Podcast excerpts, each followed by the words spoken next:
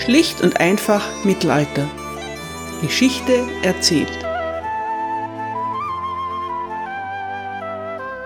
Hallo meine Lieben und herzlich willkommen zu Teenager werden Eltern. Mittelalterausgabe. Der kleine Edward wird am 15. Juni 1330 geboren. Nach seinem Geburtsort, einer königlichen Residenz in Oxfordshire, wird er Edward of Woodstock genannt. Edwards Vater ist 17 Jahre alt. Er ist ein frustrierter Teenager, ein reicher Erbe, der völlig unter der Fuchtel seiner materialistischen Mutter und deren Lebensgefährten steht. Edwards Mutter ist eine knapp 16-jährige Immigrantin. Sie wurde von ihrer Schwiegermutter nur als Gegenleistung für militärische Unterstützung akzeptiert. Als Edward vier Monate alt ist, rebelliert sein Vater gegen die von ihm als unerträglich empfundene Bevormundung. Eines Nachts überfällt er mit seiner Gang seine ahnungslose Mutter und deren Lebensgefährten. Der Lebensgefährte, den Edwards Vater für den Tod seines eigenen Vaters verantwortlich macht, wird eingesperrt und später umgebracht. Edwards Vater übernimmt die Macht. Er schart eine Gruppe gleichgesinnter junger Leute um sich und lebt von da an ein Leben nach seinem Geschmack. Glanzvolle Feste und aufwendige Kampfspiele sind an der Tagesordnung. Schon bald kommt es auch zu bewaffneten Konflikten mit den Nachbarn. Der kleine Edward reist mit seinen unsteten Eltern im Land umher oder wird unter fremder Aufsicht zurückgelassen. Was soll aus so einem Kind nur werden? Es kommt, wie es kommen muss. Der kleine Edward entwickelt sich zu einem veritablen Rabauken. Oder zu einem großen Helden. Es kommt wie immer auf den Standpunkt an. Heute geht es um Edward of Woodstock, der ewige Prinz. Edward of Woodstock ist natürlich der älteste Sohn von König Edward III. und Königin Philippa. Er ist kein benachteiligtes Kind, sondern ganz im Gegenteil der am besten umsorgte Knabe in England. In dieser Folge habe ich wieder einmal ein Problem. Edward of Woodstock ist mittlerweile der vierte in einer schier endlosen Reihe von königlichen Edwards. Wie nenne ich ihn, um Verwechslungen mit seinem gleichnamigen Vater zu vermeiden? Später bekommt er praktischerweise einen martialischen Spitznamen. Da er sich diesen Titel aber erst verdienen muss, bleibe ich für diesmal bei Prinz Edward oder der Prinz. Edwards Vater ist der König oder Edward III. Der Beginn des heutigen Podcasts war natürlich ironisch gemeint. Trotzdem ist er nicht ganz falsch. Der kleine Prinz Edward wächst in einer sehr speziellen Atmosphäre auf. Seine jungen Eltern sind große Fans der Legenden um König Artus. Sie versuchen ihren Hof nach ritterlichen Idealen zu führen. Prunkvolle Feste und große Turniere sind ein fester Bestandteil ihres Alltags. Prinz Edward erlebt von Anfang an viel davon mit. Nicht immer, aber mehr als üblich reist er mit seiner Mutter durchs Land. Philippa hat ihre Kinder gerne um sich. Als Prinz Edward heranwächst, ist sein Vater kein alter, verbrauchter Mann, sondern ein dynamischer junger König, dem es nachzueifern gilt. Michael Jones beschreibt die Eltern des kleinen Prinzen so. Zitat. Der 17-jährige König war körperlich beeindruckend, bereits fast 1,85 Meter groß, gut gebaut, mit kräftigen, regelmäßigen Gesichtszügen und langem, wallenden Haar. Als gut aussehendem jungen Mann stand König Edward die damalige Mode mit ihren leuchtenden Farben, den prächtigen Materialien und der großzügigen Verwendung von Pelz und Juwelen ausgezeichnet. Er war von Natur aus extrovertiert, ein Liebhaber von Selbstdarstellung, Turnieren und Prunk. Aber er war auch intelligent und charmant und besaß die Fähigkeit, sich problemlos mit Menschen aus allen Gesellschaftsschichten zu unterhalten. Ein Mann, der sofort Eindruck machte. Trotz seiner scheinbar gelassenen Natur war er mutig, ehrgeizig und stolz, mit einer treibenden, ruhelosen Energie. Seine 16-jährige Frau war ausgeglichen und freundlich. Sie liebte ihren Mann aufrichtig, begleitete ihn im Laufe der Zeit auf militärischen Feldzügen und erwies sich als vorbildliche Mutter für ihre Kinder. Sie interessierte sich deutlich mehr für sie, als es zu dieser Zeit für eine Königin üblich war. Zitat Ende. Kein Wunder, dass der junge Prinz sich prächtig entwickelt und von klein an versucht, ein ebenso tüchtiger Ritter zu werden wie sein Vater. Wie so oft sind Berichte zu Prinz Edwards Kindheit in den Chroniken nur spärlich zu finden. Man muss sich die Informationen aus anderen Dokumenten zusammenstückeln.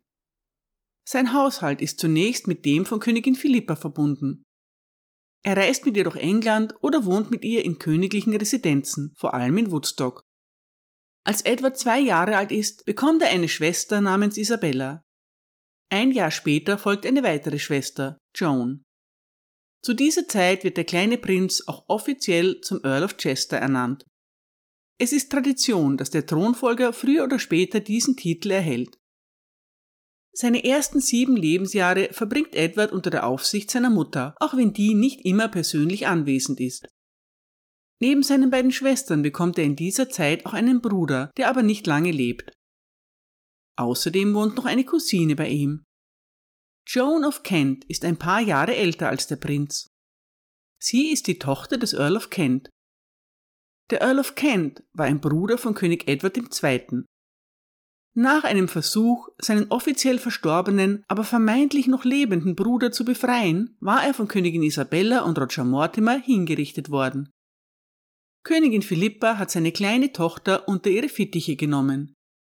Daher lebt Joan of Kent einige Jahre lang im gleichen Haushalt wie Prinz Edward.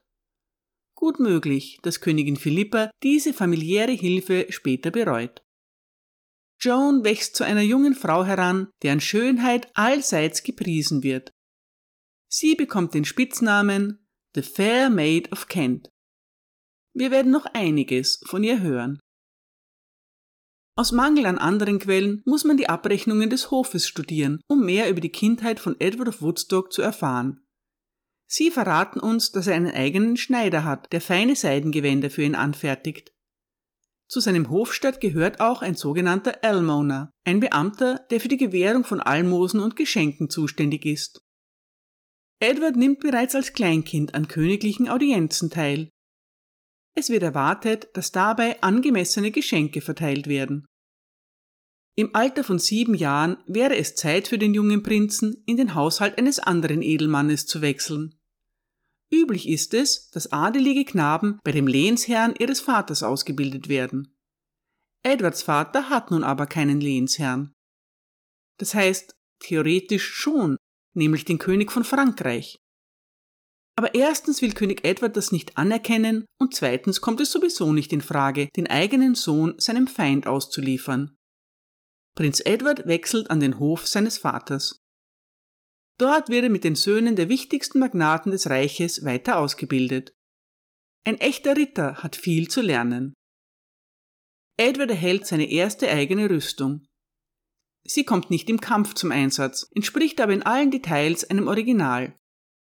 Ebenso hat der kleine Prinz sein eigenes Kriegszelt und sein eigenes Schwert. Diese Dinge sind mehr als nur Spielzeug. Der englische König setzt große Erwartungen in seinen Sohn.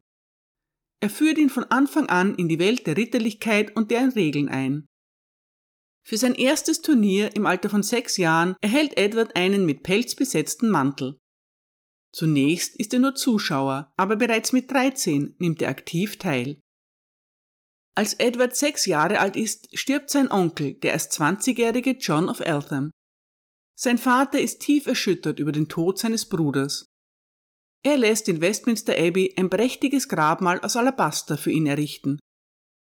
Der englische König plant einen Feldzug auf dem Festland und wollte seinen Bruder John als Regenten einsetzen. Diese Ehre wird nun dem kleinen Edward zuteil. Natürlich kann ein Sechsjähriger nicht regieren, die tägliche Arbeit wird von Vertrauten des Königs und von erfahrenen Kirchenmännern übernommen. Trotzdem macht Edward III. damit klar, dass er von seinem Sohn viel erwartet und ihn von Anfang an voll einbindet. So trifft der junge Prinz zum Beispiel mit zwei vom Papst entsandten Kardinälen zusammen. Der knapp Siebenjährige begrüßt die Gesandten vor den Toren von London. Er trägt ein prächtiges Gewand aus purpurfarbenem Samt und einen eigens für diesen Anlass angefertigten perlenbesetzten Hut. Formvollendet begleitet er seine Gäste mit großem adeligen Gefolge in die Stadt. Der überraschende Tod seines Onkels hat noch weitere Folgen für Edward. John of Eltham war der Earl of Cornwall. Sein Earldom wird nun vergrößert und Edward überantwortet. Bei dieser Gelegenheit wird ein völlig neuer Titel für ihn geschaffen. Edward of Woodstock wird der erste englische Fürst, der Duke of Cornwall. Von da an bis heute ist der Titel Royal Duke für enge Mitglieder des Königshauses vorgesehen. Aktuell gibt es sechs Royal Dukes in England. Der Thronfolger, Prinz William, ist Duke of Cornwall, Duke of Rothhay und Duke of Cambridge. Sein Bruder, Prinz Harry, ist der Duke of Sussex. Die Brüder von König Charles sind Andrew, der Duke of York, und Edward, der Duke of Edinburgh. Die Schwester des Königs, Anne, ist keine Duchess. So weit wollen die Engländer mit der Emanzipation dann doch nicht gehen. Anne darf sich dafür mit dem hübschen Titel Princess Royal schmücken. Die beiden letzten Royal Dukes, der Duke of Gloucester und der Duke of Kent, sind entfernte Cousins, aber auch direkte Nachfahren eines Königs. Die Royal Dukes werden übrigens mit Eure königliche Hoheit, Your Royal Highness angesprochen. Nicht vergessen, wenn ihr einen trefft. Zurück ins Jahr 1337. Da gibt es nur einen Duke in England, den kleinen Edward. Vier weitere werden bald folgen, allesamt Brüder des Kronprinzen. Mit seinem Fürstentum wird Prinz Edward nun auch finanziell unabhängig. Er erhält einen eigenen Haushalt und sein eigenes Gefolge. Der Prinz wird von einem anerkannten Gelehrten unterrichtet. Sein Lehrplan umfasst Lesen, Schreiben, Latein, Rechnen, Philosophie, höfische Etikett und natürlich Religion. Man fragt sich, wie er diese hohen Werte später mit der Erbarmungslosigkeit auf seinen zahlreichen Feldzügen in Einklang bringt. Grundsätzlich zumindest wird der junge Prinz dazu angehalten, fromm und mildtätig zu sein, die zwölf Gebote zu befolgen und Todsünden tunlichst zu unterlassen. Was er noch lernt, ist natürlich, dass Gott ihn dazu ausersehen hat, einmal König von England zu werden. Auch körperliche Aktivitäten kommen nicht zu kurz. Edward of Woodstock steht von klein an im Training. Ringen, Reiten, Schwertkampf, Kriegstaktik, schon bald ist er ein ausdauernder Ritter und tüchtiger Anführer. Während des langen Aufenthalts seines Vaters in Deutschland und in den Niederlanden hält sich Edward meist im Tower auf. Von dort aus organisiert er die Verteidigung des Landes gegen die drohende französische Invasion. Wir sprechen nun von den Jahren, in denen Edward acht bis zehn Jahre alt ist. Es ist klar, dass wichtige politische Entscheidungen nach wie vor von anderen getroffen werden. Es sind dies die Earls von Arundel und Huntington oder der Erzbischof von Canterbury. Prinz Edward ist trotzdem im Zentrum des Geschehens. Er beobachtet, lernt und wächst nach und nach in die Rolle eines echten Anführers hinein.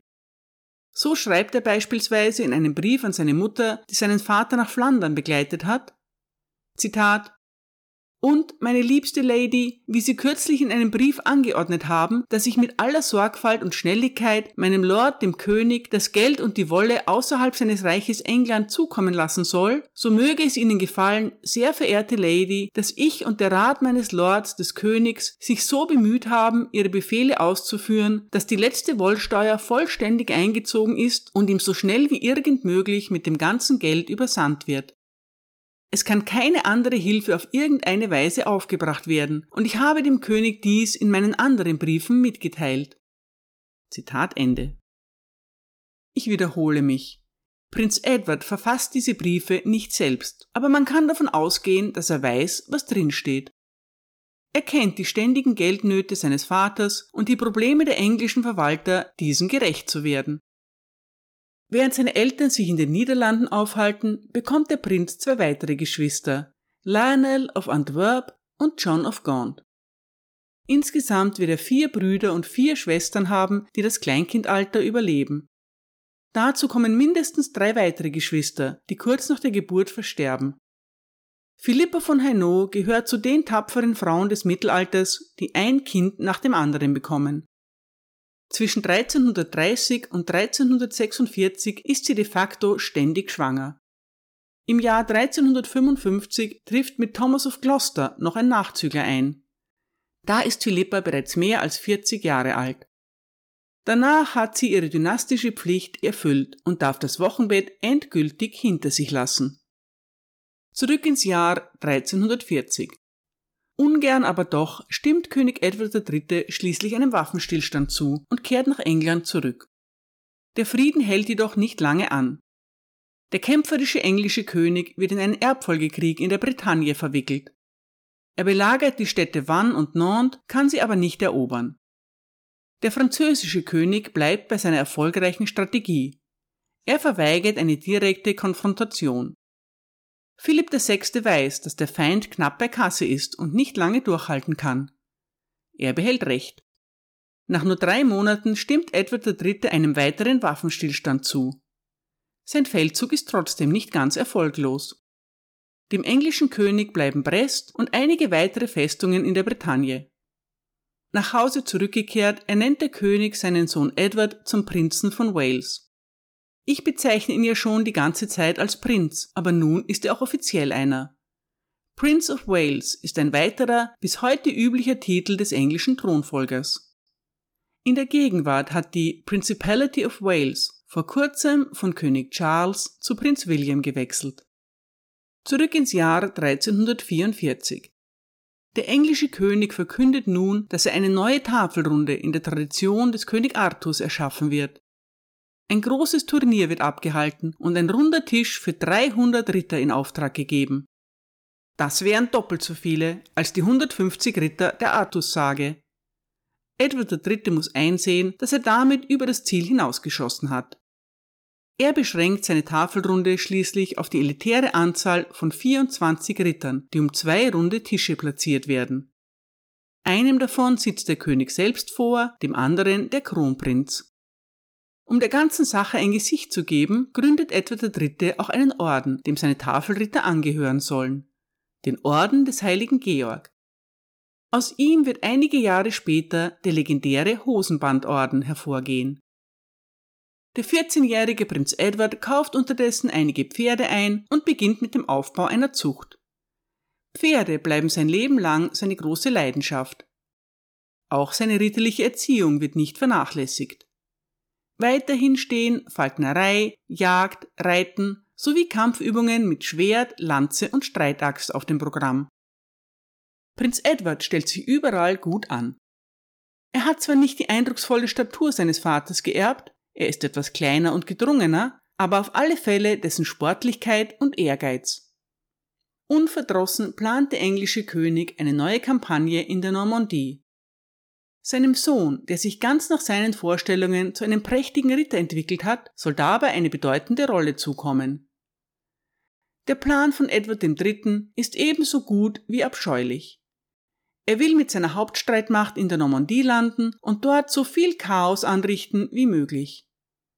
Dadurch, dass er die fruchtbaren Ländereien der französischen Aristokratie verwüstet, will er Philipp VI. zu einer Entscheidungsschlacht zwingen. Der König hat seinen Angriff viele Monate lang geplant. Am 12. Juli 1346 landet er auf der Halbinsel Cotentin. Sein Ausstieg ist wenig elegant. Edward III. stolpert und stürzt kopfüber in den Sand. Davon lässt er sich aber nicht erschüttern. Der Chronist Froissart erzählt, Zitat, als der König von England ankam, stieg er aus seinem Schiff, und mit dem ersten Fuß, den er auf den Boden setzte, stürzte er so heftig, dass ihm das Blut aus der Nase lief. Die Ritter, die bei ihm waren, hoben ihn auf und sagten Herr, um Gottes willen, steigt wieder in euer Schiff und geht nicht an Land, denn das ist ein böses Omen für uns. Da antwortete der König rasch Warum? Das ist ein gutes Zeichen, denn das Land will mich haben. Zitat Ende. Der 16-jährige Prinz Edward wird kurz nach der Landung von seinem Vater zum Ritter geschlagen. Unter den vielversprechenden adeligen Sprösslingen, denen diese Ehre ebenfalls zuteil wird, ist überraschenderweise auch ein Roger Mortimer. Es handelt sich um den Enkel des gleichnamigen Revoluzers, den Edward III. 16 Jahre zuvor hat hinrichten lassen. Königlicher Zorn hält in der Regel nicht über Generationen an, und den Mortimers gelingt es besonders gut, sich zu rehabilitieren. Gegen Ende des 14. Jahrhunderts haben ihre Nachkommen sogar einen ausgesprochen fundierten Anspruch auf den englischen Thron. Das ist aber ein Thema für eine andere Folge. Prinz Edward erhält das Kommando über die Vorhut. Das ist eine sehr verantwortungsvolle Position. Die Division des Prinzen führt die Armee an, übernimmt die Aufklärung und wird vermutlich als erste mit feindlichen Soldaten zusammenstoßen. Der König vertraut seinem Sohn, aber er weiß natürlich, dass der junge Prinz noch keine Erfahrung im Kampf hat. Deshalb stellt er ihm die Earls von Northampton und Warwick an die Seite. Die Engländer ziehen landeinwärts. Wie immer plündern sie dabei die Dörfer und brennen sie anschließend nieder. Das ist ihre Art der Kriegsführung und sie empfinden es weder als ehrlos noch als unchristlich. Der französische Chronist Jean Lebel berichtet, Zitat, Sie fanden das Land reich und fruchtbar in allen Dingen, die Kornspeicher voller Getreide, die Häuser voller Reichtümer aller Art. Sie zündeten die Gebäude an und trugen das Vieh, Schafe, Schweine, Ochsen und Kühe zurück zu ihrem König, der edle König von England und sein Sohn, der Prinz, führten ihr Heer in kurzen Etappen voran und fanden stets problemlos Proviant und Unterkunft, denn die Menschen des Landes waren überrascht worden und hatten nichts versteckt. Sie waren wirklich verblüfft, denn sie hatten schon lange keinen Krieg mehr erlebt und auch keine bewaffneten Männer gesehen. Doch jetzt sahen sie, wie Soldaten ohne Mitleid töteten, Häuser ausraubten und überall um sich her brandschatzten. Zitat Ende. Edward III. erklärt vollmundig, dass er nicht gekommen sei, um die Normandie zu plündern, sondern um sich ihre Gefolgschaft zu sichern. Seine Taten oder die seiner Truppen strafen ihn Lügen. Ein Mortimer schreibt über die Eroberung der Stadt Saint-Lô, Zitat, Offene Berichte über Vergewaltigungen sind in den Chroniken relativ selten. Töten könnte als ritterlich betrachtet werden, Vergewaltigung nie. Aber über Saint-Lô heißt es, dass mehrere hübsche Frauen der Stadt und ihre Töchter vergewaltigt wurden. Die wohlhabenden Tuchhändler wurden gefesselt und nach England verschleppt, um Lösegeld zu erpressen. Da Salon die erste Stadt war, die sich ihm aktiv widersetzte, sagte Edward kein Wort, um ihre Zerstörung zu verhindern. Stattdessen gab er den Befehl, die ganze Stadt niederzubrennen. Er zeigte, welche Schrecken jenen Städten zugefügt werden würde, die sich widersetzten. Zitat Ende. Die Engländer wollen die Stadt Caen erobern. Prinz Edward erhält die Erlaubnis seines Vaters, den Angriff anzuführen. Das ist ein weiterer großer Vertrauensbeweis, denn der englische König kann sich nicht mit einer langen Belagerung aufhalten. Zuerst gibt es entschlossenen Widerstand, aber schon bald müssen die Stadtbewohner zur Kenntnis nehmen, dass die Engländer ihnen weit überlegen sind die Verteidigungsanlagen von Caen sind nicht gut instand gehalten und leicht zu überwinden. Der Prinz und seine Männer rücken vor und kämpfen schon bald in der Stadt. Schließlich muss sich der Constable von Caen, der Graf von Ö, ergeben. Wie unter Edelleuten üblich, wird seine ehrenvolle Kapitulation höflich angenommen. Wenn man dem Chronisten Froissart Glauben schenken will, dann kommen auch die einfachen Bürger von Caen glimpflich davon. Er schreibt, Zitat Die Bewohner der Stadt verschanzten sich in ihren Häusern. Sie warfen Steine, Holz und Eisen auf die Straße und töteten oder verwundeten mehr als 500 Engländer, worüber der König sehr wütend wurde. Als er davon hörte, befahl er, dass am folgenden Tag alle getötet werden und die Stadt niedergebrannt werden sollte. Aber Sir Godfrey of Harcourt sagte, Lieber Herr, um Gottes Willen, beruhigt euch etwas und lasst genug sein, was ihr getan habt. Ihr habt noch viel vor und beabsichtigt auch nach Calais zu ziehen. Herr, in dieser Stadt gibt es viele Leute, die ihre Häuser verteidigen, und euer Befehl wird vielen eurer Männer das Leben kosten. Ihr werdet eure Leute benötigen, bevor dieser Monat vergeht. Auch ohne weitere Tötungen werdet ihr Herr dieser Stadt sein. Die Frauen und Männer werden alles daran setzen, euer Wohlgefallen zu erringen. Da sagte der König, Sir Godfrey, ihr seid unser Marschall ordnet alles so an, wie ihr es wollt. Da ritt Sir Godfrey mit seinem Banner von Straße zu Straße und befahl im Namen des Königs, niemand solle ein Haus in Brand setzen, einen Menschen töten oder eine Frau vergewaltigen. Als die Bewohner der Stadt das hörten, empfingen sie die Engländer in ihren Häusern und jubelten ihnen zu. Einige öffneten ihre Truhen und erlaubten ihnen zu nehmen, was sie hatten. Zitat Ende. Froissart ist ein mitreißender Erzähler, aber er ist auch ein großer Fan von König Edward. Nicht alle Quellen bestätigen seine Version von der friedlichen Einnahme von Caen. Ganz im Gegenteil. Ein Beobachter schreibt an Königin Philippa, Zitat, eine große Zahl der Franzosen, Ritter, Knappen und viele einfache Bürger wurden in den Straßen, Häusern und Gärten getötet. Es kann nicht gesagt werden, wie viele getötet wurden, denn die Leichen wurden ihrer Kleidung und Habseligkeiten beraubt und konnten nicht leicht identifiziert werden. Niemand von Rang ging auf unserer Seite verloren, außer einem Knappen, der verwundet wurde und zwei Tage später starb. Zitat Ende. Auch ein anderer englischer Edelmann, der an der Eroberung teilnimmt, berichtet völlig ungerührt über ein Massaker. Er schreibt nach Hause, Zitat, der Constable von Frankreich ergab sich Sir Thomas Holland mit allen Männern, die bei ihm waren. Und sein Kammerherr, der Graf von Tankerville, wurde von einem der Ritter des Prinzen gefangen genommen. So ist er nun ein Gefangener des Prinzen. Zwischen 120 und 140 tapfere französische Ritter wurden getötet oder gefangen genommen. Und 5000 Knappen und Bürger der Stadt wurden getötet. Bis jetzt sind unsere Angelegenheiten so gut wie möglich gelaufen. Gelobt sei der Herr. Zitat Ende. Das klingt eher nicht nach jubelnden Bürgern, die bereitwillig ihre Truhen öffnen. Selbst als Caen erobert ist und die Engländer sich in der Stadt eine kurze Auszeit gönnen, schickt der König immer wieder Truppen aus, um die umliegenden Landstriche zu verwüsten. König Philipp VI. lässt sich nicht gerne provozieren. Er neigt dazu, seine Feinde ins Leere laufen zu lassen. Angesichts der katastrophalen Verwüstungen, die die Engländer in der Normandie anrichten, wird die Kritik an ihm aber nun immer lauter. Jean Lebel meint, Zitat, der König von Frankreich war eher auf seine eigene Sicherheit und seinen Komfort bedacht, als darauf, sein Reich zu verteidigen. Das schadete seinem Ruhm und seiner Ehre. Zitat Ende. Philipp muss reagieren. Der König von Frankreich beruft seine Edelleute ein und hisst die Oriflamme. Die Oriflamme ist für die Franzosen das, was für die Engländer das Drachenbanner ist. Eine Flagge, die im Krieg gezeigt wird, wenn keine Gefangenen gemacht werden. Leuchtend rot mit einer gelben Sonne und wie Blitze wirkenden Strahlen wird sie den französischen Truppen vorangetragen. Philipp VI. versucht oft, direkte Konfrontationen zu vermeiden. Jetzt aber will er sich der Schlacht stellen und die Engländer ein für allemal vernichten. Zu diesem Zweck trommelt er seine nationalen und internationalen Verbündeten zusammen.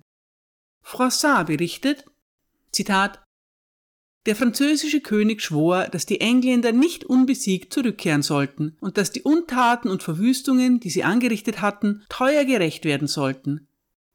Deshalb ließ er Briefe an seine Freunde schicken, auch zum sanften König von Böhmen und zu dessen Sohn Karl, der König von Deutschland genannt wurde. Karl wurde König durch die Hilfe seines Vaters und des französischen Königs. Der französische König wünschte nun, dass sie mit ihm gegen den König von England kämpfen sollten, der sein Land niederbrannte und verwüstete. Diese Fürsten und Herren sammelten eine große Zahl von Bewaffneten, von Deutschen, Böhmen und Luxemburgern und so kamen sie zum französischen König. Und König Philipp sandte nach dem Herzog von Lothringen. Dieser kam mit 300 Soldaten, um ihm zu dienen. Es kamen auch der Graf von Salm, der Graf von Saarbrücken, der Graf von Flandern und der Graf Wilhelm von Namur, ein jeglicher mit großem Gefolge. Zitat Ende.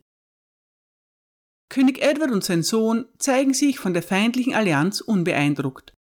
Sie marschieren weiter. Bayeux und Lisieux ergeben sich ohne Widerstand. Philipp VI. führt seine Truppen im Eilmarsch Richtung Rouen. Er will verhindern, dass die Engländer die Seine überqueren und die wichtige Stadt einnehmen. König Edward aber will gar nicht nach Rouen. In einem überraschenden Coup biegt er nach Süden ab und rückt auf Paris vor. König Philipp ist schockiert. Nach seinem anfänglichen Bravado ist er wieder zu seiner alten Taktik zurückgekehrt. Er hat lieber abgewartet, als den Feind aktiv zu verfolgen. Nun sitzt er hinter den von ihm selbst zerstörten Brücken über die Seine fest. König Edward marschiert zwar Richtung Paris, aber er hat nicht vor, es zu erobern. Dazu reichen seine Truppen bei weitem nicht aus. Was er wirklich will, ist Philipp VI. zu diskreditieren und so letztlich dessen Oberherrschaft in Aquitanien in Frage zu stellen. Dieser Plan ist bisher voll aufgegangen. Der König von Frankreich ruft seinen Sohn, den Fürsten der Normandie, zu Hilfe. Gemeinsam mit dessen starker Armee will er die Engländer in die Zange nehmen. Eine direkte Konfrontation lässt sich nicht mehr vermeiden. Alles, was König Edward noch tun kann, ist, für seine Truppen günstige Rahmenbedingungen zu schaffen. Er stürmt mit seiner Armee nach Norden und versucht, die Seine zu queren. Es kommt zu einer großen, legendären Schlacht. Edward of Woodstock ist mitten im Geschehen. Der englische Kronprinz ist dabei, sich den Titel zu verdienen, mit dem er in die Geschichte eingegangen ist. Der schwarze Prinz. Danke für Ihre Aufmerksamkeit.